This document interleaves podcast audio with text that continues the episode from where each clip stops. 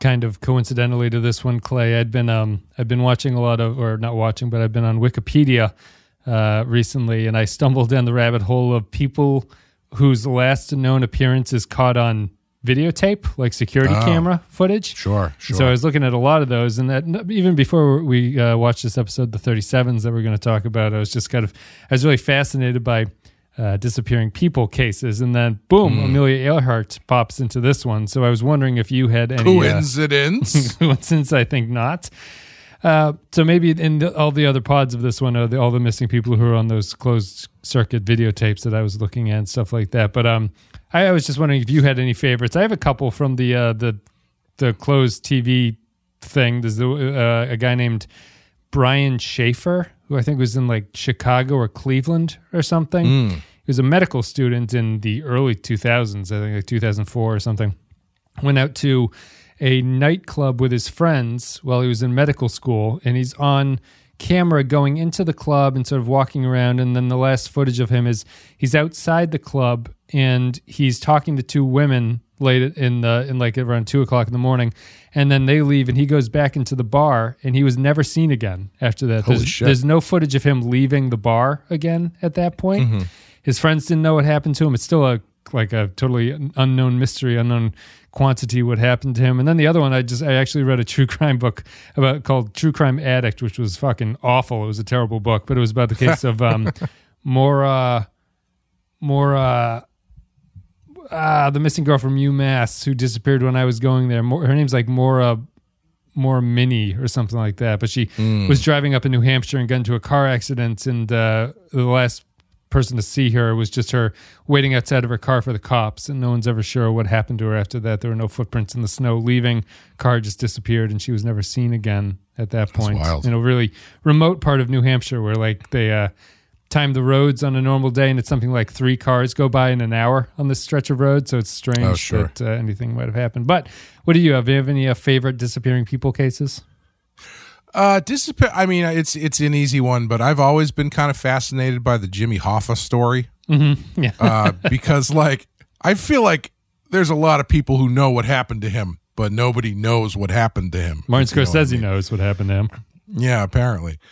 Um, I I've uh, it's not really a missing person story, but um, the story of that that girl in the hotel who ended up in the water tank. Yeah, the L.A. hotel. which is- Yeah, that is freaky as hell. I, I think I think they might have at this point uh, solved that or or just went crazy. taken yeah, taken some of the mystery away from it. But man, that if you see that video of her in the in the uh, the elevator and Yep. then find out how they found her in like a sealed tank, it's very very creepy.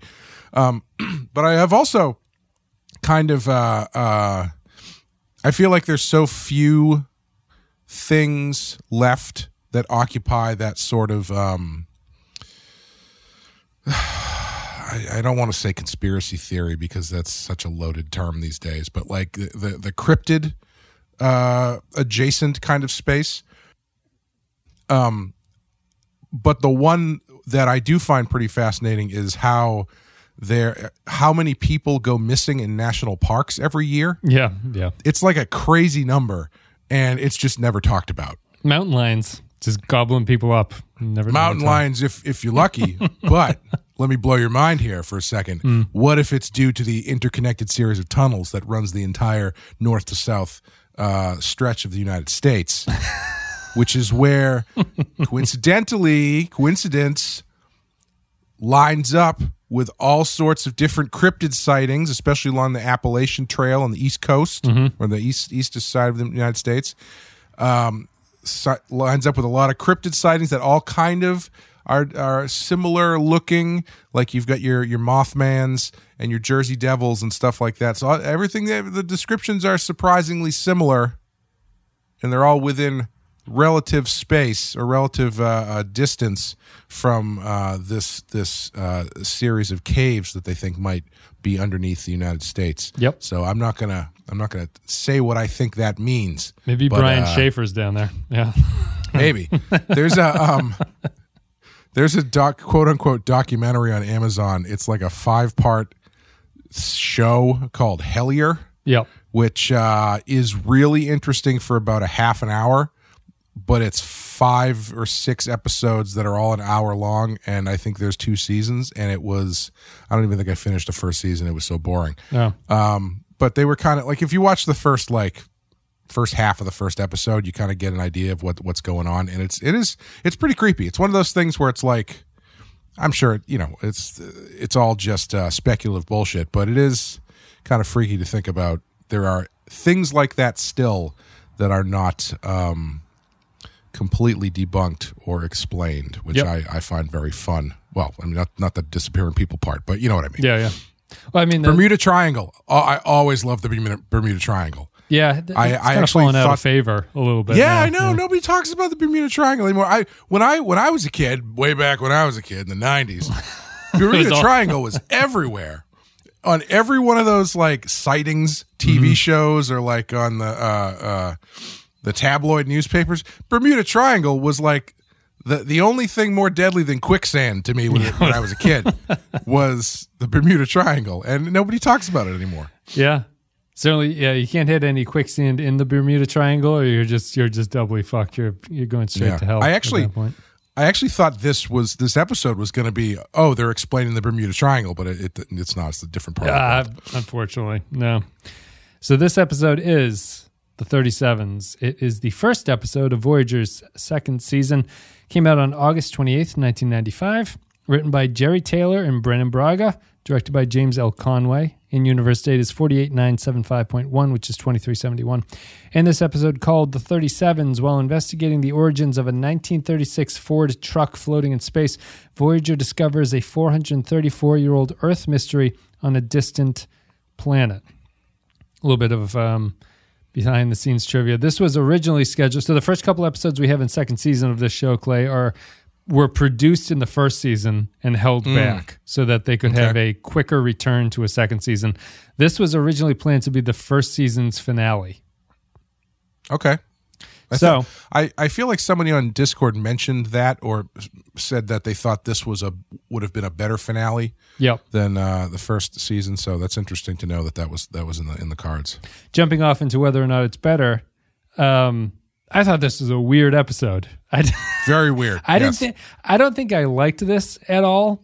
Um, but it got me it certainly got me thinking about like what the show is trying to do. But th- to me this one felt like it was written by someone who had never watched Star Trek, but they think they know what Star Trek is and they don't like it. That's what this episode struck me as.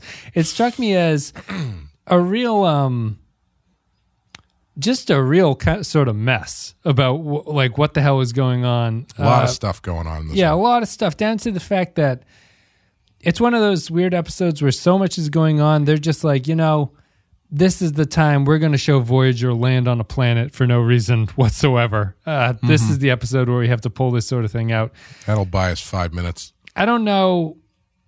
I just I just thought that this one felt like it almost. I, I don't know if I would say that it felt like fan fiction, but it felt like a weird fanficky type idea that somehow got produced, and the the sense that someone who's not familiar with Star Trek, it does it in this like sort of strange parody way where they pick like a sort of weird choice in Amelia Earhart to explore, you know, and then mm-hmm. they act on it. They they have this whole two thirds of it is like acting on this Amelia Earhart thing, and then it kind of gets into the point of the episode, and it so badly undersells the point of the episode that you Yes. you're like, what the hell? What's going on at this? And how can this possibly be a season finale? So that's my my rambling thoughts at first. But what what'd you think about the thirty sevenths? Yeah, it's really excuse me. It's really all over the place. Um I I still think this show has yet to really tank one for me. Like even this one it's like I kind of it's cozy enough that I I I uh I didn't um dislike the experience of watching it. Yeah, Uh, but man, whew, this one screams we got no money uh, to to do a show. I don't know if you noticed the those rocks they were hiding behind, but anytime someone breathed on them, they would shake and move. and uh, those costumes from the uh, the alien, the Velcro mask. Uh, and and holy shit when when the crux of your episode ends up being um how many of the crew are going to choose to stay on this utopia and it's just like come let me show you our utopian city where humans have been living for hundreds of years in a uh, beautiful display of humanity Yeah, and Garden what could Eden. be Yeah. dot dot dot wow that city was great Don't know if I could leave. I don't know if I could ever leave that place. Could you believe that play? I can't even describe it. It was so great. Man, everyone's going to want to stay. I don't even. I- Right. What are we going to do about this? yeah, I mean, it's it's tough to it's tough to knock it down because like, it, or it's hard to discuss it because you know the the ideas are so broad that when you get to the end, right, and maybe this is a bad place to go, but it's like off of that you have to, you know, their whole their whole buildup is like this place is so great, the crew is just going to abandon us, and like how are we going to get home, and this is all going to be terrible, and not a single person stays, you know, at the end, and it's like, Yeah. well, what were you even teasing us about here? So um, maybe we shouldn't jump right into that at first, but the, I'll ask you: Is it like I understand what they were going for with Amelia Earhart, right? And because the, the, like I don't think that this episode does anything with it, but it's definitely a Janeway goes, "Hey, me and you, we have the same genitalia. There's something like in common here." But they don't even really do anything with it beyond that No. fact. It's just the fact that this is a famous female character, not a character, but a famous female explorer, basically, that Janeway runs into. And I was just kind of shocked, and it, it almost made it cartoonish that there was nothing more that Janeway could latch onto her uh, with Amelia Earhart or anything like that. Like they, Yeah. it just took so long and they didn't do anything with it and it left it feeling like a um like an after school special in a lot of ways like if if amelia earhart was played by a more famous actress it almost would have made more sense to me that they're like you know we got i don't know who the hell would have been appropriate at that point but it's like this this week special guest star x plays amelia earhart and you go wow they're really desperate for something but it's it was so pointless, really. Janeway doesn't even have anything to say with her. There's no disagreement with Earhart. There's nothing. They don't even talk about exploring or anything. They just mention the fact that I'm a captain too. I'm an explorer, and she goes, "Oh, that's great. You like you inspired women everywhere to do these kinds of things." But there's no, you know, I don't know. Amelia Earhart just wants to stay on the alien planet. I guess that's the whole point of it. Yeah, it's um the beginning of it actually is is uh fairly Doctor Who-y to an extent. Like Yeah, I could definitely yeah. see an episode of Doctor Who where the TARDIS is spinning through space and all of a sudden they hit something and it's like it's a 1937 Ford Yep. floating in space and then they end up meeting a, a Amelia Earhart who's been frozen in carbonite for 400 years. Like that it, that feels very Doctor Who to me. But yeah, like there's the um usually on Doctor Who when they would do something like that, there would be some sort of point to uh, the interaction between Amelia Earhart and either the Doctor, usually um, the the uh, companion. Assistant, yeah, companion. Yeah. Um, and yeah, they don't really do anything like that. There's so much crap going on in this, and the, the focus is everywhere that they don't even really get a chance to do anything with it. Um, like, I, I, it is, it is a weird thing because, because yeah, Amelia Earhart is this, um, uh, famous symbol of of uh, of achievement and everything, and and and and opening the doors for women to do stuff. But at the same time, she also kind of bricked it. Yep. So it's like I like that's kind of something you could play with. But I mean, obviously they take that off the board because they explain that she was abducted by aliens. Which sure, That. I thought that was actually the best part, which was that out of all the the theories of what happened to her, the craziest one is the one that happens in the Star Trek Yeah. universe. Yeah, Yeah. But like, you know, I, I yeah, I I really do think obviously because of the way that they set this up where they have to land the they have to land Voyager and they can't use the transporters because of the whatever the fuck is in the atmosphere. Yeah. They can't bring the shuttlecrafts down and all that kind of crap. You can't do this, but I feel like you're really missing the opportunity to put Amelia Earhart in a fucking spaceship. You know, you know, like I same thing I said about Generations. You're really missing the opportunity to put Kirk on the bridge of the Enterprise D. How do you not build your movie around just that? yeah. And this is a situation where it's like, yeah, uh, you know, there's there's a lot that you could get into as far as uh, how far how air air travel led the way to space travel and like what does that mean to her like how does that reality affect her um you know if janeway is a is a big amelia earhart stan and she actually meets Yeah. this person and finds out that oh she's she's just a, a normal person who has the same sort of uh um self confidence issues or or et cetera, to whatever you want to do with it. Like I, Yeah. I feel like there's plenty of there you could do, but that gets sidelined first off by uh, Tackleberry from Police Academy playing the same character, just a gun obsessed nut. Why is their navigator wearing a suit? Because it was the 30s, man. You wore suits. Did you ever? Have you ever seen? You should look up pictures of illustrators and like cartoonists Yeah. from the, the the 40s and The 50s. 40s. They're all there, standing in their in their studio, painting with oil paints with like full suits on. I, maybe those are just uh, maybe those are just publicity photos, and they actually do it in their underwear like everybody else does. But This guy was Uh, flying a it's really plane in a suit, I guess. Yeah. yeah, you got to you got to do it. Hmm, all right. You, got to look good for when you touch down. Um, but like that that whole thing took up way too much time and didn't go anywhere. Where you know, Yeah.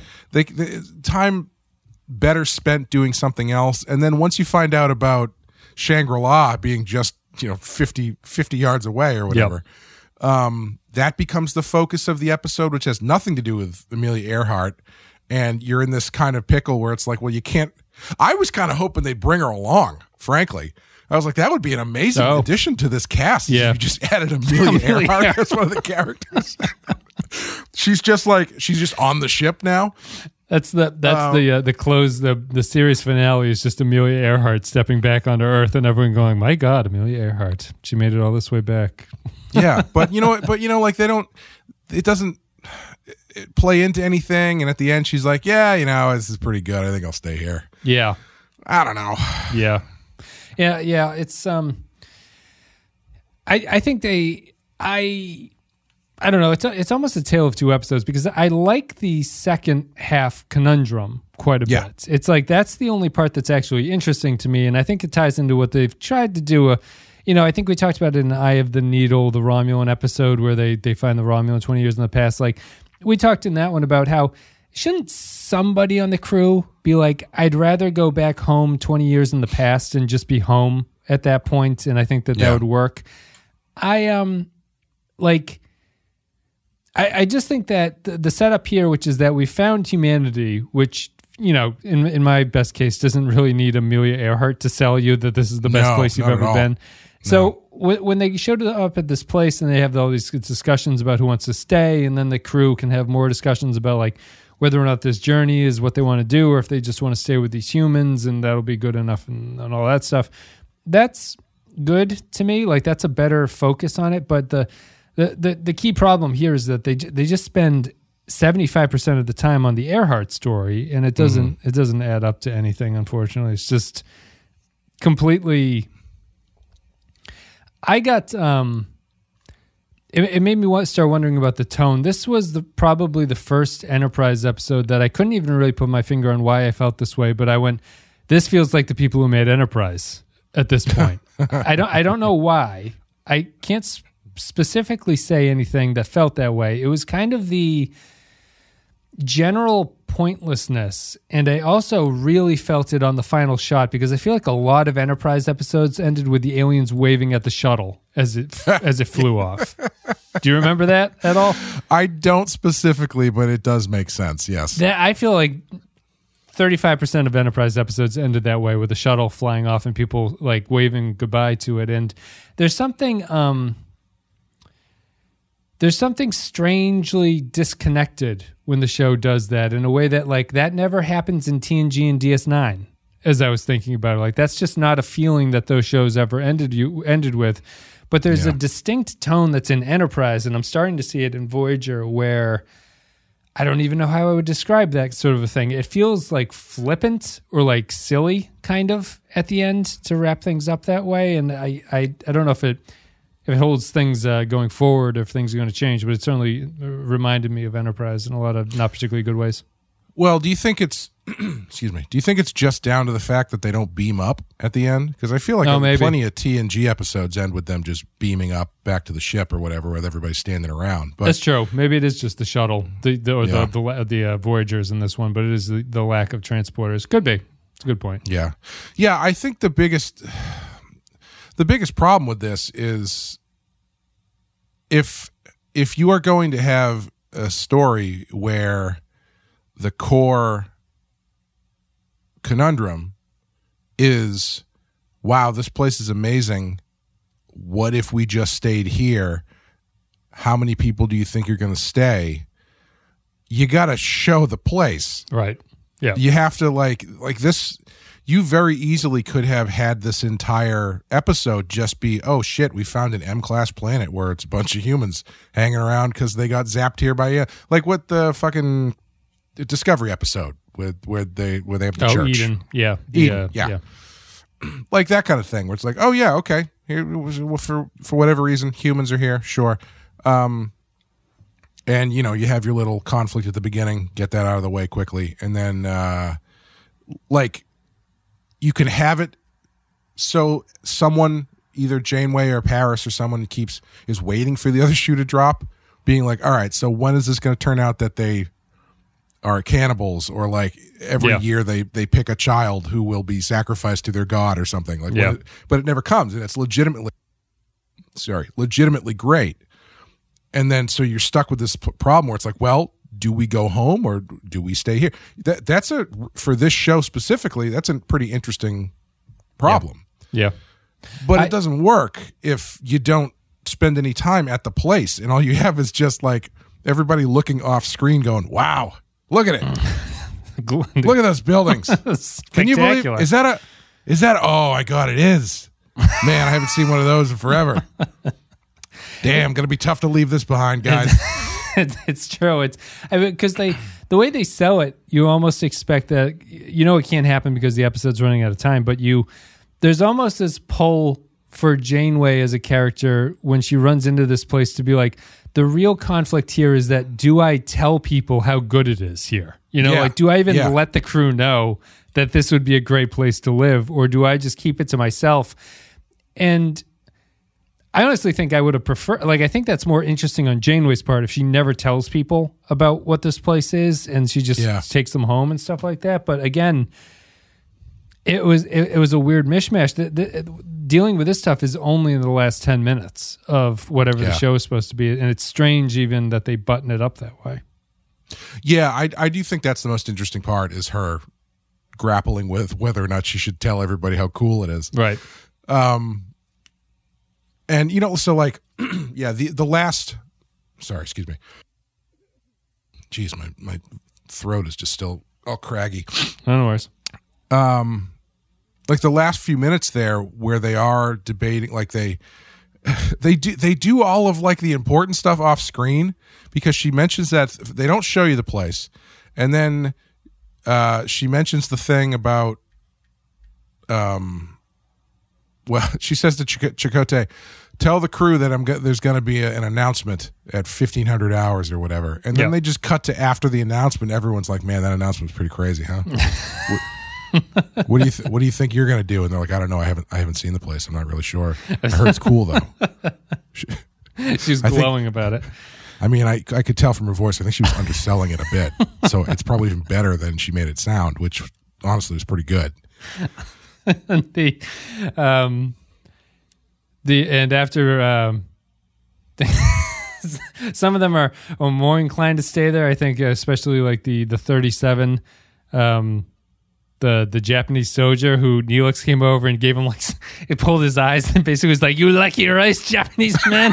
the guy's like, "I think I'll I think I'll stay on the planet here." Actually, people don't, Don't talk to me. Yeah, yeah. He was uh, he was one ill-advised uh, ill-advised voice accent away from uh, possibly getting sliced by that Japanese He soldier. I did think. everything he could there, just like a steaming bowl of rice, Uh, and like. I it, it's I'm sorry, I, I didn't I didn't have any any fish because I know you really like fish, but I did find I did find a karate gi and a DVD of Sailor Moon. Which I think you'll I think you'll love. I will stay on this planet forever. yeah, th- there was a weird. It was a weird thirty-seven crew. Even the whole. I don't know, like the set, like the the. We, they don't even really get into it, but the setup of the planet is bananas too. Where, you know, they get abducted by aliens. They the aliens that abduct them build like a slave encampment thing where they they breed them or whatever and work them. They mm-hmm. freeze some of them, and then their progeny like rise up and kill the alien stuff you know and they, they for some reason there's only one ship and they can't use the technology because they destroyed that ship or whatever to get to get back home.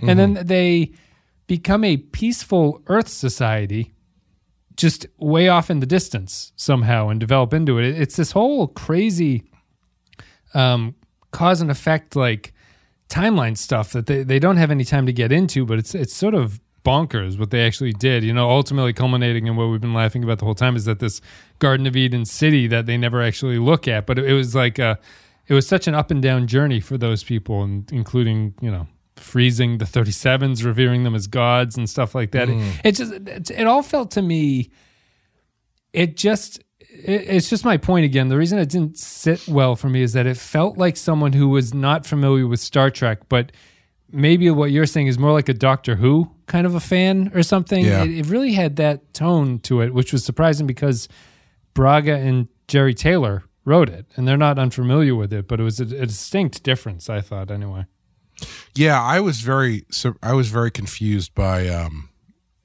when Janeway was like, "Yeah, no, it's uh it's it's they've managed to create a utopia just like we have on Earth." And I was like, "Man, they they really uh introduced these guys as though they're ready to fucking throw down and Yeah. any- like they're a, a very warfaring race." Uh, because of this alien race that dropped them there, and they're like, "Yeah, we had to slaughter all of those aliens." But then they're, but then at the same time, they're like, "The aliens have never come back." no they never So- came back so they're like super militant about something Yeah. that's never been a threat yeah yeah like i was i was waiting for some kind of like conflict coming out of that stuff which feels pretty stock for star trek you know Yep. that that idea but no it's just actually actually no everybody's pretty cool um, they got you know they were they just overreacted a bit because they haven't seen aliens in a really long time and you know they, they didn't want to ruin the the giant chocolate fountain they have at, at city hall if you live here if with your id you get a lifetime supply of graham crackers that you can use in the chocolate fountain at city hall it's fantastic It's that uh, my kids love that song. Um, uh, was it the Great Candy Mountain song? Do you know that that old country folk song? Um, i think i would know it if i heard it but i don't I yeah, can't it's like it. where they hung the Turk, who invented work, is Big Rock, Big Rock Candy Mountain, Big Rock Candy Mountain. It's that kind of thing. It's like Okay. everything's perfect in this little world, and I imagine that's what the song is that plays. I was well everything's not everything is perfect for the people from turkey apparently No, no, the, that was when it was acceptable to just insert uh, some casual racism, much like the bowl of rice in this episode was something that's okay to do. Um, yeah, I was going to say that their their weapons were even fairly ineffective because they shot the the the co-pilot or whatever. But that was actually my um, you know, I didn't really like the episode, but I really liked that scene for some reason where he's in sick bay thinking he's going to die because he's got this huge hole in his chest while the doctor is very calm and treating it as though he just sort of sprained his leg while he's in Yeah. there and he's like Yeah. I, I thought that I thought that I thought that was funny and I thought the doctor's reaction was funny, but it was another thing of like it's another useless story plot where the navigator announces that he's in love with Amelia Earhart and it doesn't mean anything. It doesn't it doesn't do anything for the story. It doesn't propel the narrative forward. There's no turn that's revealed through all that stuff. It's just played for that scene's like Yeah. the scene itself. And I thought it was funny, but it's another just another example of how sort of scattershot this one is. Yeah, and then when he's when he's all better, he's like actually uh, forget I said all that stuff. She's like, yeah, no problem. Yeah. Like, oh, okay, all right. They're not going back to work. You know, They're- not going Yeah, back on the plane. I don't, I don't know what the need for protocol is. though. He just found out that there's a utopian city full of hot humans. Yeah. he's not going to settle down with Amelia Earhart. no, no, absolutely. He was Not. he, he knows what she's like at thirty thousand feet. Same with him. He's been sitting behind her for, for days at that point. Yeah. not necessary. Yeah. Um, anything else about this one? Really? Um, it's I uh sorry, the one one small detail that I thought was really funny is when Janeway is is trying to explain to them that they're from space and uh she goes to to show that Kes has weird ears. She like manhandles Kes like Yeah. she's a fucking dog. but she like grabs her by the jowls and then like wipes the hair off of her head to show where her ears have been clipped or something. It's very strange. Yep. And she's a, a tough alien. There's no, um, I guess B'Elanna would be the alien that you'd bring on just to make obvious that this is an alien that you're looking at. Mm-hmm. You know, they don't have, um, Voyager doesn't have an extreme alien on it, really. Like Worf Well, or Neelix. Oh, Neelix. I guess Neelix should have been the case. Yeah, but he was he was busy. Um, anything else about the like? What do you what do you think about the the fact that no one left at the end? What like what is what's being so the the production team was saying that their their whole thing was the point of this was to have an episode where it kind of resol- resolves the people complaining about missing home. That was like the explicit i- intent of this ending to have the characters stop sort of moping about in in Braga's words I think he called them like whining and moping about not being able to get home and that this was going to be the episode that showed that they're a cohesive unit at this point in a, in a way to He- kind of like shed the Maquis stuff too. he does realize that he's the thing he's complaining about is like the core of the show, Th- right? that's what's strange about it, and it's I think it's a early insight into how Braga's mind works a little bit. mm-hmm. I I just think that um, I think it's the only interesting thing to do is have a couple people stay. Really, um, I don't know how you. How, how you deal with this long term where the ship is like in, in my best case scenario the ship is slowly losing crew members every every every, every episode and you're like running out of people Yeah. who can man the buttons and stuff like that but you know it's I, I can see I can see an argument for an episode where Janeway and Chakotay are le- like legitimately holding back tears, touched by no one is abandoning them at that point. Mm-hmm. But mm-hmm. this episode didn't feel like the one to do that because it didn't feel like the conflict was strong enough where you would really feel that the crew would band together and stick together and do something as a unit. And I thought it was just comical for them to go in and literally no one is there. And it's like Yeah. I don't know. It was it was strange. What what did you think about it? Like, does the show need to have people leaving, staying behind? Does it have to do something else? Does it just avoid this idea at all costs? Well, it's just amazing nobody stayed behind after the description of that giant water park that they have. Maybe No. that's where that everyone was, and they didn't even get the message true. that there was supposed to be a meeting. Tricked them. uh, well, okay, so I, I, given this episode, the way that it play, it's it's tough because like this episode ultimately really means nothing, right? Like Yeah. there's there's no consequences to anything. Um and I think you could have had consequences. Like if if you if they were going to do what you're saying, which is like which is actually a really interesting idea, which is they keep losing crew members. Yeah. You know, you don't have to lose a bunch of them, but like every now and then, oh, one of them gets killed. Oh shit. Okay, now you go to this place. Up two of them are going to stay behind. Okay, oh, all right. Well, you know, we still have you know because they're not worried about finding fuel anymore. No, right. so it's it's it's more interesting if they have the fuel but they don't have the bodies to operate the ship. Yes. Like that's like that being a possibility. So then you have to keep the crew together. You have to maintain this cohesive thing. it's an interestingly small crew too. You know, compared to like Yeah. the Enterprise, it's like a tenth of the Enterprise's crew. Yeah. So like if you wanted to sell this ending the way that they're trying to sell this ending, I think what you have to do is the beginning of your show, forget the Amelia Earhart stuff. The beginning of the show has to be Voyager just barely survived a fucking nasty battle.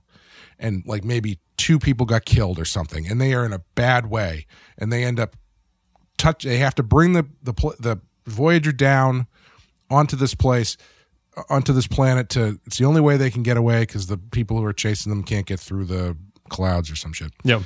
and uh, they're all at their wits' end. They're all uh, afraid and and and uh, and angry at each other. And then they discover this city, this utopian city of humans, where it's like you know, it's the it's the the version of uh, the version of the the Simpsons present where everybody's got snake tongues, where it's like yeah, it's you know, close enough enough. and so now you actually have this uh, conflict among your crew members where it's like, man, we have been grinding it out, barely getting away with our lives from this shit, just trying to make it inches when we have to go miles. Yeah. Not even guaranteed Then- to get home. Really, Not even guaranteed. It's lifetime. seven at Yeah. full full light speed or whatever. It's seventy five years for them Yeah. to get home. And so then when you show the lowest point that they can be at and present them with the option to choose to have the highest point that they could possibly be at and everybody chooses to stick together then that ending works Yeah. then it then it means something because you know Janeway's at the Janeway's just trying to keep everybody together. She's just trying to all she wants to do is get everybody home. And every time she loses somebody, it's it's a fucking uh, Yeah. devastating to her. Yep. And so to see that at the end where she expects everybody to just jump ship, to have nobody leave, I think that would make it a really impactful ending. But the way they play it here, it's just like who wants to stay behind and get ice? Nobody wants to get ice cream. Okay, let's just go home. Yeah. You know, it's just it doesn't it doesn't have any have any punch or weight to it. Yeah, I'd agree. I mean, there is a potential ending there where the the this the decision that the crew makes is poignant and actually does bring them all together as a family. It it's the you know it, it's just another addition to the whole the unseen city and the underselling of what kind of place this is when it's just like they don't really it, it's very hard for them to make a convincing case as to why anyone would stay at the same time. Like it seems like the ultimate the ultimate's in like a sort of wishy-washy decision that you're just going to do it. They they just don't have time to get into why anyone would want to stay or what you would abandon or what the the cost of people leaving would be. It's just too bad. Like when when Chakotay's like, "Listen, Janeway, I love that this place has free strip clubs, and I love that the, I love that you can drink as much booze as you want and never get drunk, and I love that everything is gold plated. But you know what I love more? The Arizona desert. Ow!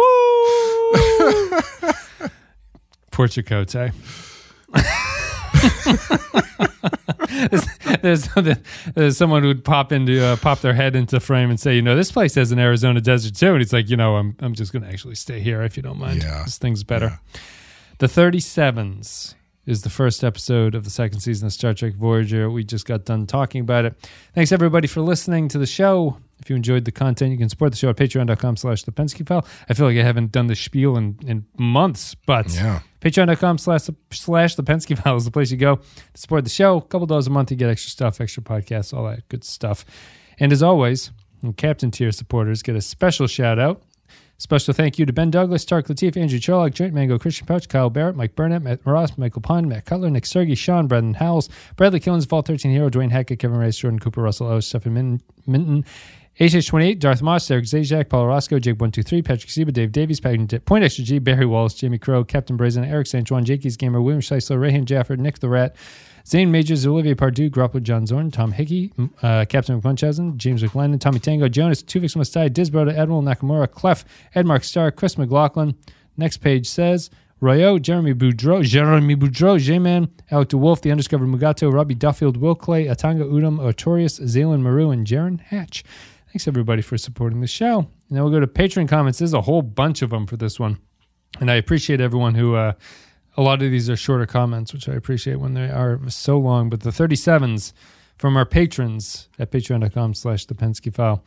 Tax Owlbear says the 37s, a missed opportunity to add a new member to the crew. There's your point, Clay. yeah. Amelia Earhart's Navigator. How can I hold on a second? There we go. what the hell's happening here? Sorry, I'm trying to control F. The little box went away. The navigator wouldn't have been good. The um, the black farmer would have been an Yeah. addition. The the Japanese military officer would have been another. I, addition. you know, honestly, what what my favorite part about this though was that that black farmer who probably on Earth in the 30s had a terrible fucking life. Yep. For for a number of reasons was just like this place is fucking awesome. and uh, there's so much land that I could farm and everybody's nice to each other here. I'm not going back to Earth. I'm staying here. you kidding me? Janeway has a, a hard argument to uh, to make with that guy. Yeah, they all stay, right? That's another weird thing. Like Yeah, the 37s all just decide to stay on the planet. Um, I get there's room in that concept too. Like there's a room of um, sort of like conservatism, not not like buying into the progress of the future. You know, although th- they say that this city is like a futuristic. W- Uh, yeah, they great they equate too. it they equate it pretty much to whatever the the, the modern modern Earth Modern Earth. society is like. Yeah. Calbert says the 37s. I'm willing to buy that everyone recognizes the truck for what it is when it's floating in space, yet they don't know what gasoline is. And Janeway intimately being familiar with Amelia, Amelia Earhart, but Paris saying there must be something here called a key, as if keys Yeah. in any form don't exist in the 23rd century. It is just stupid. As is Janeway's new superpower of identifying specific animal dung by smell alone, like some sort of Hannibal Lecter of shit. Landing the ship is very much Voyager's version of the saucer separation from TNG. It wastes a lot of time in an episode that needs all the time it can get. I enjoy this one. It's good fun, if a bit generic, but I would cut the whole hostage situation and get to the will they stay or will they go drama at the end a lot quicker. That should have been the core of the episode, but there's so little time to explore the decision, and the fact no one wants to leave is unbelievable and boring. Three bowls of culturally appropriate foodstuffs for the Japanese man out of five. That saucer section thing is so funny because Yeah. it's like imagine being in the room when they pitched that and they're like, and then, and then they go to the battle bridge and they separate the saucer on the ship, the most identifiable part of the ship. Everybody loves it. Separates from the body of the ship, and they're like, oh yeah, cool. Why? Saves Well, lives. Saves um, lives. I, I'm not. I'm. I. It, it looks cool. I mean, it's it's cool, right? They got a battle bridge. All right. What's the battle bridge look like? Well, imagine the ship without the saucer section. and it's dark Cool. and on the bridge. Just, There's no lights. They wanted to do that every single time the ship got into combat. They were going to do that sequence. It takes like 25 minutes. I know. They would have been blown to pieces. yeah, it's it's it's a little bit silly. It's a it's one of those weird things where it makes sense more in reality than it does in the context context of the show. You know, Mm-hmm. like it's like uh, we put all the civilians onto the saucer section and leave them behind, and then this thing goes off and fights. But it just doesn't work that way. It would have been better if it looked cool. Like if the re- remainder of the ship looks cool, but it, it really doesn't. It, Which part doesn't? kinda- the the star drive, like the the warp engine part you're talking about. yeah, the, the body, the Yeah. body of the ship does not look. If it looked like a cooler, like sleeker fighting machine, that would be cool. But yeah, but it doesn't. It just looks like a an enterprise without a head. yeah. It looks so you know when they um when you get like by like a raw turkey or something like when they cut the head off, it kind of has that little flap that just hangs Mm-hmm. off it. It looks like looks like that. Clef says the 37s. The season begins with a groan as a pickup is found far from home. It's touching when the crew stays, but at the end of the day, Janeway knows horse manure by sense alone. Three cryostasis pods out of five. I do also like the idea that when they when these aliens kidnapped these people 400 years ago, um, they just like dumped the truck into the sp- into space. I yeah, I didn't. I Even, guess. I didn't even keep thinking. So, and why was the SOS still going? Too at that point. Yeah, because the SOS was powered by alien tech. alien tech. So was it the people from the city? Were they keeping it going? But they don't want to be rescued, do they? They want to stay there. No, I don't think so. Yeah. Uh, it, it, none of that made any. None of that made any sense. It was. It's Yeah. one of those uh, TOSy type moments. The Changeling says the episode comes off as really rushed and unfocused. First, the plot is about a mystery, then it's an alien attack, and then they will they won't they will they won't they stay dilemma. And really, no one wanted off the ship. Also, it's Tackleberry. You didn't expect him to pull a gun. One under the podium blowjob out of five. Un- under the podium blowjob. What's the, what I reference is that? I don't understand that reference. Maybe maybe something's happening with Changeling. That might, is that a police academy reference? Oh, that it feels must like it might it be a police be, yeah. academy reference. Brent May says the 37s. When Janeway scanned the bed of the pickup truck, she said, "I think you'll find that's manure, horse manure, if I'm not mistaken." That sums up the episode. Not sure why they went back to the neutral zone cryogenic well, but they did. Two landing struts out of five. She should have tasted it. Yeah, really get really really get into another um another decent comedy beat from uh Tuvok when the the uh, the truck is running. He's like, "Can we increase the ventilation so we don't all asphyxiate?" I don't, it's Yes. not a great line, but it's like it's a very good Tuvok line. Cerulio says this episode is so very stupid, but it's one of my favorite guilty pleasure episodes, right up there with the Space Lincoln and the Space Irish. I guess if you want me to like a bad episode, start with some lighthearted tone, optimistic portrayal of human nature, and some people from the 20th century. What is it with aliens kidnapping humans for slave labor only to, for the humans to immediately take over after a slave revolt? I wouldn't be surprised if the continual watering down of the Borg is one day revealed to be a result of too many humans being assimilated and they're just taking over control of the collective in yet another successful revolt. Three out of five. We live to uh, we live for rebellion. Point Extra G says the 37s. I remember the TV ads at the time telling us two things in this one. One, Amelia Earhart, and two, she'd be played by NYPD Blues Shannon Lawrence, which was apparently a big deal at the time. Earhart is a gimmick stuck onto a stock sci fi plot. Humans from Earth's past freeing themselves from alien captors has been seen all over sci fi and other Trek shows. This one adds the unique wrinkle with Voyager's premise and how much of the crew will want to stay here. I don't know if I buy no one from the Voyager staying, but chart the but the shot uh, the shot of the empty cargo bay is pretty impactful.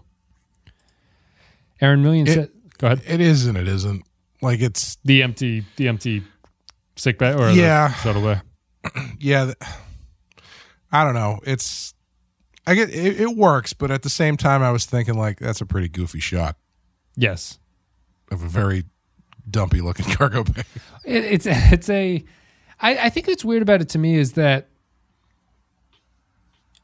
I guess I don't even know the con- where the people who were going to leave were supposed to be there, so she could say goodbye to them or something like that. Yeah, yeah. like it, it feels weirdly dismissive of the captain to not sort of show up and tell her you're not going does that make any sense like I, I i was expecting a fake out where everyone's kind of there and she's like oh shit the whole crew is leaving and then like we've decided to stay and she goes oh you guys you, Yeah. you, fooled me Yeah, I was expecting something like that too. Because it is that does feel. I mean, I don't know. That would probably be pretty cheesy, but uh, it would be any Um, cheesier than what they yeah it's a sort of reverse cheese or something on what they did I I wish he, they had opened the door, and they have that moment where Janeway recognizes that no one has shown up, and Chakotay goes, "Oh shoot, it was cargo bay two. No, it's over here."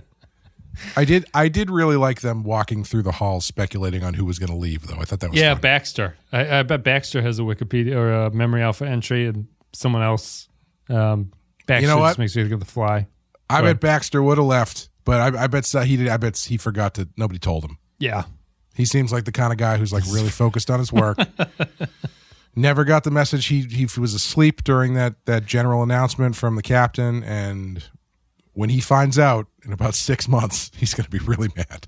Should have it should have ended with just uh, they're like oh and what if McDonald leaves and like yeah fuck that guy he sucks it's like yeah it's, it's uh, I hope he's off. Aaron Million says how can a rusty old truck from the 30s still exist let alone start in 2371 makes no sense. Also I have a difficult time believing that nobody from the crew not a single person decides to stay on the planet. I was especially disappointed that Tom Paris didn't want to stay. It did really make me think of asking myself what would I have done. Two rusty old trucks out of five. Does could you argue that the well? No, I guess because I was going to say, could you argue that space would Preserve, the truck. the truck? I, I, I think it would. I well, yes and But also, yes and no. I guess it's not gonna. Yeah. It's not gonna disintegrate, but I don't know. I think there's also that problem, like which is why they have to constantly keep fixing stuff on the space stations, isn't it? Like, I because there's no gravity, everything is constantly pulling away from each other, no matter how tight you like put it tighten a screw or something. Oh, I always thought- Yeah, yeah. It, it could be. It's just sort of like my, my fear of what happens when you get in a plane that the bolts are just yes, rattling exactly, loose. yeah. Yeah, I always thought it was um stuff like dust is extremely dangerous because of the speeds that it's traveling at, and so if it Oh, hits yeah. things, it can just it just sort of like penetrates through whatever it's Yeah. doing or something like that. I don't know. I don't even know why the and- truck is in space in Dust the and episode. potato potato chips and ants. That sounds- you know that from The Simpsons. Uh, uh, we read Aaron's comment. Picard's flute says, "The 37s. Tom Paris knowing everything about this truck, antique vehicles, are a hobby of mine. Kathryn Janeway knows horse manure from sight and smell. Manure is a hobby of mine. I, you know, how do you feel about? Obviously, this makes sense given the era in which the show was made. But like, how do you feel about? And I'm sure we've talked about this before. Everybody on these Star Trek shows always having like an affinity for mid 20th century bullshit, Yeah. just just because it's a reference point that the writers have, Yes. and so they can Art doesn't continue past this point. know? Yeah, like I mean, I guess to be fair, there was a third world war that Yep. maybe Wiped it all took, out. Yeah. yeah, took culture off the off the board for a while. Um, and I'm not convinced that the fe- the Federation era has any real culture. It feels pretty pretty dry to me. Yep. Yeah. trombone. Like, I don't think- the trombone uh, music is the, the Yeah. height of culture. Yeah, I don't think anybody's out there like really pushing the envelope with you know theater or something. you No, know? no. um, they got, Beverly, got Beverly good. Crusher. That was her. That was her hobby. One of the seventeen hobbies that they gave her. Was she was a uh, playwright, but I guess it didn't go anywhere. They got good gumbo though, or whatever uh, Sisko's Yep. dad made at his Yep. place. Uh, but yeah, like I, I, you know, I, I'm on the record with really hating that scene with the the Corvette from two, 2009 Star Right. Yeah. But oddly enough, I didn't really mind this. I think because it's not. I think the circumstances are a little bit different, but I, don't know. This didn't bother me that much, but I do find it. I find it kind of weird and, you know, silly if you're looking at it realistically. That everybody on these shows is always like, yes, mid twentieth century, that or something like that. Yeah, and it's also it's always Earth centric. You know, they, Yes, they don't yeah. run into anything that's from 400 years ago from Vulcan, and like they, you know, Tuvok wants to talk about how it how to start it and stuff like that. Never Yeah. happened. It's always it's I mean, it's because the show is made in America. It's Yes. always American stuff too. It's Yep. it's never it's never like, oh yes, the the films of Jean-Luc Godard. It's no, it's never that shit. It's always universal horror movies from the 50s or from the 30s. we don't have any Hyundai uh, pickups or anything just floating around in here, carrying bags of rice. Yeah. like if Paris was didn't understand didn't know what a 1937 truck looked like, but he was like I I'm, I was really into drift culture for a while. Yeah, yeah. There's, uh, has there ever been a has there ever been a case where the joke is on the crew, but the audience is aware of what the totem is? Does that make sense? So, like, Sure. has there ever? I Um, wonder if there's ever been an episode where the crew can't identify something, but you, as the audience member, know exactly what it is, and it's some sort of like joke on what they found. Oh, I don't know. Yeah, I mean the. I guess the the first thing that pops into my head is when Scotty tries to use the mouse on the computer. Oh yeah, yeah. That's In, probably uh, the closest. Star yeah. Trek Four. just to speak into it, right? Yeah. Yeah, use it like a communicator. Yeah. maybe My that's maybe joke that's what it. I guess that would be the movie that would do that kind of stuff. Yeah. yeah, yeah. Latte Librarian says having Janeway, the first woman captain to helm a Star Trek show, meet Amelia Earhart was a nice story. It gave a sense of progress in the female explorers passing the torch. The native human uniforms were very stupid and had terrible helmets. The biggest issue is calling a time period that was only 400 years ago ancient Earth. Three stupid looking helmets out of five. I don't know why they were Velcro. It was that was a crazy Yeah. combat decision to have your all they had left, all they had left in the costume room was just 14 yards of Velcro. Benjamin Espinosa says, 37's kind of fun? Makes zero sense. Why was a truck floating in space with an SOS signal on? And why were eight folks frozen in stasis, but 300 people brought from Earth were enslaved? At least we know what happened to them. Okay, well, before we get into this, where did all the, the offspring come from? Are they offspring of those original 37s? Yes. So the so uh Those people were all, were all bred and created like a population of slave I labor? I think so. Yes. Okay. The episode didn't want to touch on that at all. I no, guess. I, I don't remember how many people were in state was so, oh, they said yeah, a so lot I of guess- them broke, right? A lot of the stasis chambers broke on them. This was the only Well, one that there's still working. yeah, there was on, there was only one room that still had people in it. All of the other stasis chambers were empty. Oh, So. I don't I don't know if that means that the rest of them were taken out and bred, in which case like how how diverse of a society can you Right. have if you've got like 15 to 25 people? Do, you- do we know the original N number of people who made Right, the society? It's- it would be funny if there was Jane was like, "Wow, that city was amazing, but those inbred people was Yeah. just horrific. That was awful." It's just uh, the the the kid from Yeah. Deliverance or whatever. Um, he, yeah, so I don't, I don't, yeah, they didn't touch on that, but it seems important. At least we know what happened to Amelia Earhart. The captain's dilemma in the last 10 minutes was the most interesting. Was surprised no one stayed. It would have been a good time to offload some dead weight. Neelix. Two flasks of 400 year old whiskey out of five. Norman Buckwald says, In a way, this episode is probably most important in establishing Tom Paris's love for the 20th century, and while we may not know what a key is, it does add positive attributes to his character. Granted, you will not see it much until the third season. Given that, as awesome as it was to see Tom challenged with landing the ship, it's undercut as to who lands the ship at the end of the second season. The invisible cities, I guess, were not tempting even to the most skeptical of the crew. Finally, this episode is very hard to buy because, of course, Amelia Earhart would have flown back with the crew easily. She would not have stayed on the planet. She yearns to fly two jumpy Starfleet reactions to engine sounds out of five. Garen Hatch says, Is this technically this is technically a prime directive episode, right? "No, they're human. You can't you can't prime directive humans." That's been- Even if humans don't have warp capabilities? I think so. I think that's been established before. Like they they've they found human colonies and they've always decided to talk to them because they're human. and It doesn't matter. ah, It's just one of those loopholes. You can just get away with it. hmm.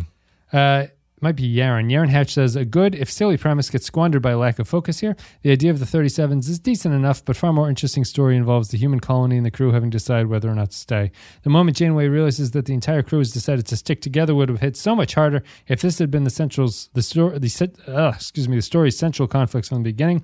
Amelia Earhart and landing the ship are fun story bits that otherwise distract the episode's attention from something more interesting. Two and a half, 36 Fords out of five. Grapple John Zorn, wouldn't this have been a better episode if the aliens had abducted them, were still around, maybe as a subjugated race? Also, if it was a Western, maybe Reed would have phasered to Paul to hilarious effect. No? Hopefully we'll get to see that episode sometime in the future. That's true. That w- that is that Enterprise episode, right? The Western one. I couldn't tell you. Brendan Hell says Janeway knows horse shit when she sees it, and so do so do I.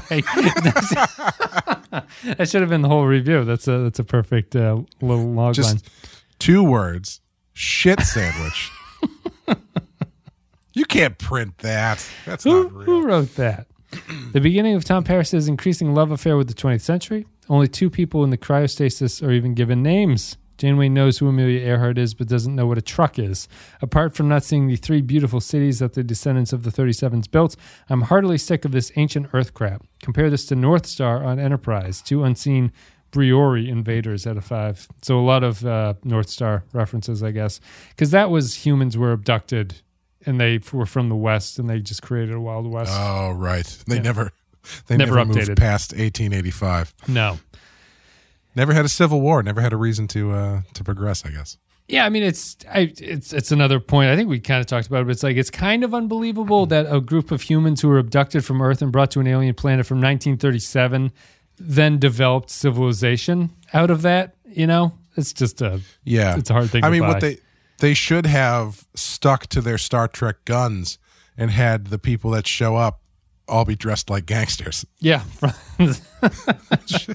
Fire with laser powered Tommy guns.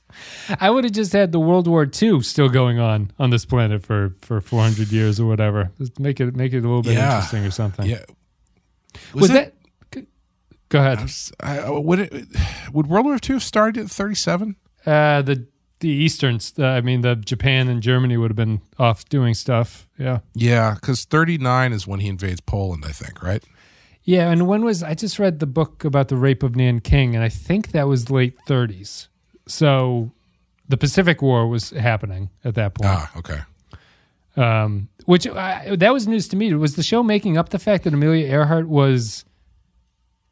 Janeway implies that it's now well known historically that Earhart was a spy who was Yeah, I was wondering about that. That was that was a pretty cool detail, but I don't know if it's uh, true, or not. Yeah, I don't. I, I. I don't think I ever. Had, I know that they always were thought that the Japanese had shot her down, thinking she was a spy or something like that. But I didn't know if it was actually the case.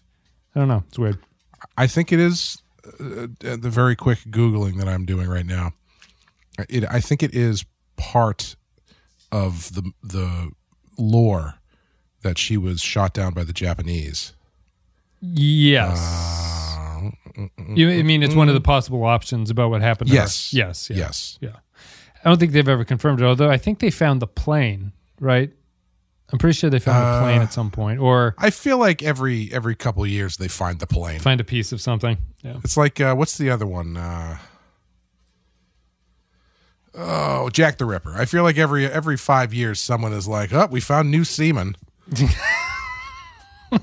I wasn't even looking. You just can't. You can't. Can't help but find it all over the place. This this this rag my grandmother kept for two hundred years.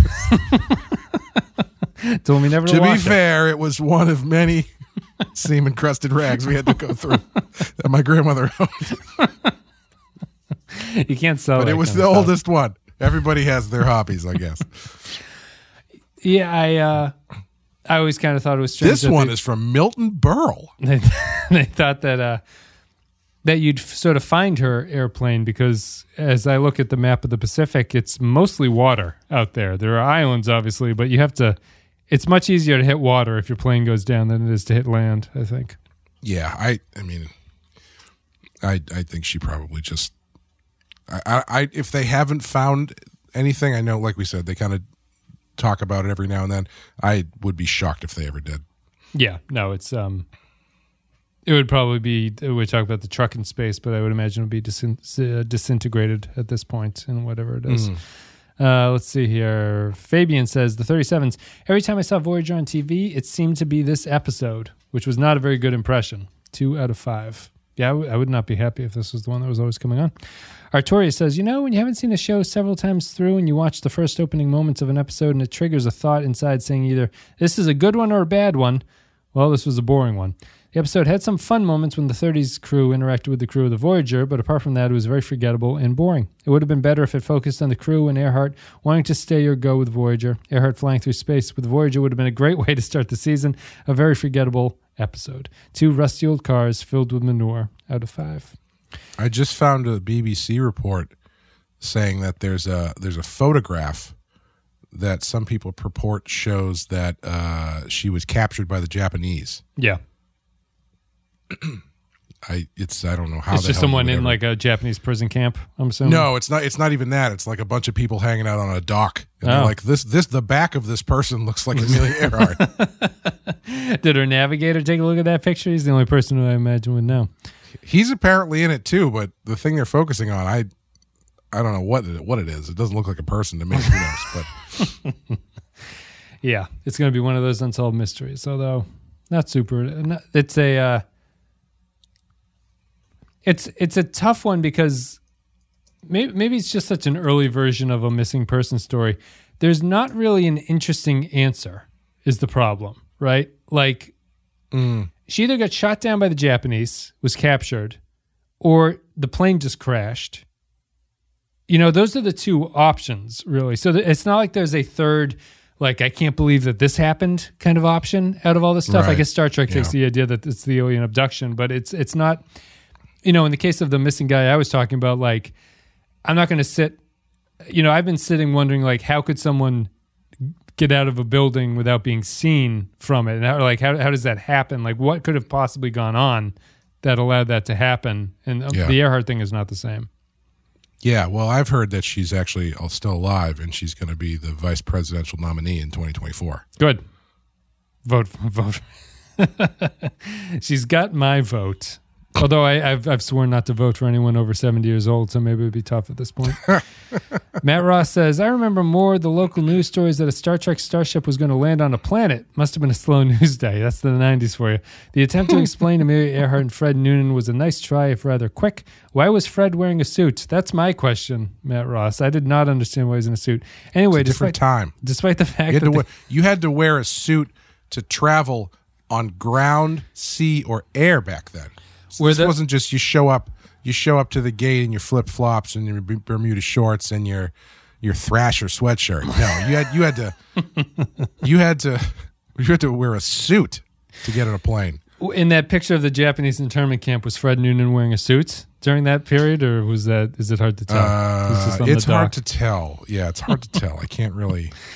Despite the fact the humans on the planet did not attempt better communication other than an SOS from an incredibly shiny plane from 1937, it was weird. Good shape. Yeah, look good. Yeah, it's it's got a little bit of uh, fake moss growing on it, but we can clean that off. Never seeing the human settlements was unforgivable to me and made me wonder what they didn't spend the money on. Uh, uh, made me wonder what if they didn't spend that money on the landing strut effects. 2.5 floating pickups out of 5. Only a couple more comments here. Christian Bout says the premise feels like something pulled straight from TOS, and unfortunately, the episode feels like it was made on a TOS budget. There's no focus, and it harms the best part of the story, which is the dilemma of whether or not the crew will choose to stay, and sadly undercuts the nice moments in the cargo bay. Two out of five. Jonas says it's pretty clear that this is originally intended to be a two part episode hinging the first and second seasons. Had it actually been two episodes, we would have seen the settler cities that were so frequently mentioned. A lot, in fact, remains unknown about this episode.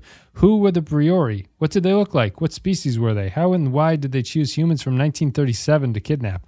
Why did they neglect to unfreeze eight of the 300 humans they'd captured? The producers apparently felt the chicken feet on which Voyager lands were inappropriately sized and tried to obscure them in post production, but the feet are all that I can remember. I thought it should have tipped forward if it landed like that. it's too front heavy. Yes, yes. Uh, do-do. Says the 37s. The fact that none of the crew want to leave doesn't much make sense given how antsy some of them are going to be later in the season. Still, it's a nice, forgettable season opener. Three out of five. Rayo says Voyager was intended to be somewhat of a throwback to TOS, a Federation ship on the frontier, so having the show's first female captain meet Amelia Earhart makes a lot of sense in that context. Unfortunately, this episode just doesn't do much with the premise. With the uh, what with the off-screen cities, Voyager's crew not being splintered by one of aviation's mythic heroes, Janeway's own personal history with Earhart not being all that deep, or Amelia Earhart not joining the crew and replacing Neelix. The sight of cryogenically frozen humans giving me PTS, PTSD flashbacks of TNG's Neutral Zone, but at least this episode wasn't that piss god awful. Uh, as piss god awful as that one. Imagine if had said, "Well, from what I've seen of our guests, there's not much to redeem them." Makes one one wonder how our species survived the 21st century. About Amelia Earhart, I'd never have forgiven. Roddenberry. Two out of five. Last comment. Jonathan Moore says, A great episode if you like being told the story, not shown the story. Would have liked to have seen some of the Voyager crew staying on the planet and Voyager picking up a few extra humans. Emotional reveal at the end with the crew staying on board means nothing because we didn't see the things they could have stayed for. Could have been a chance to rotate some crew off and some on, or give us an idea that it had happened. There are three missing cities, but this is one missing city out of five. Thanks everybody for your thoughts about that episode called The 37s. Support the show at patreon.com slash the Pensive Cattle. Leave your thoughts. Clay, what are you going to give this one on our scale of one to five? Mm, two and a half. Okay. I'll give it a two. Yeah, I, did, I didn't um I didn't really like it. Uh it's as you were saying, it wasn't wasn't like offensive. It wasn't the worst the worst thing I've seen. Uh I saw Picard season two. It wasn't that bad, but it's like uh it felt I, I was I, I think one of the most surprising things is that this was a premiere and Yeah. if I'd seen this as a premiere, I would have been f- sort of flabbergasted that this is the episode they chose to lead off the season where everyone is kind of going to be paying attention to it. It's it- so it's not that good. And it was basically what I'm trying to say. It's not. It's not. If you have a couple options, it seems like one of the the last choices you would make would be to show this one as a premiere. So I'm going to give it a two out of five because I think it has some serious problems in it. That's it. The 37s is over. Amelia Earhart is still missing. Uh, Patreon.com slash the Penske File if you want to support the show. Otherwise, that's it. Voyager continues. You can get all the Strange New Worlds coverage. You can get Picard season two on Patreon, all that stuff. And uh, otherwise, the Discord if you want to join there. So that's it. Clay, do you have anything you want to say as we wrap this one up? Uh, you can also find on the Patreon Amanda and I as coverage of the Stephen King second string movies. Uh, this month, June, we're doing Christine, which I'm excited about because I've never seen it. It's one of the few John Carpenter movies I've never seen. Uh, and also my uh, my my Batman comic, uh, Batman White Knight, Batman colon White Knight colon Red Hood, uh, comes out next month in July. Mm-hmm. That I co-wrote with uh, Sean uh, from my co-host from Badass Podcast. So, if you would like to help support us, go to your nearest comic store next month and just buy every single copy they have. And uh, I don't, you know, if you buy them, if you buy like ten of them and you burn nine of them, that last one is worth nine times as much as it was when you first bought it. So, my, that's my understanding of how collecting works. So, the, the libraries of these mythical cities in this episode are just filled with that book, and Yes. everyone's extremely happy about it. You guys can check it out, find them where they're sold, buy them, take a picture of you with your five copies of it, and uh, tweet it to Clay. And that's yes, it. absolutely do that. And we are done. I think it's Keep your clothes on though. It's good. perfectly. I was just about to talk about how warm it's getting in this room, but I guess it was just inappropriately timed. Thanks everybody for listening. I forget what the next episode is. I think it's initiations or something like that, but I just closed the window. I can't tell you. Thanks for listening to the show. Hope you enjoyed the second season opener of Star Trek Voyager, and we'll be back next week. See ya.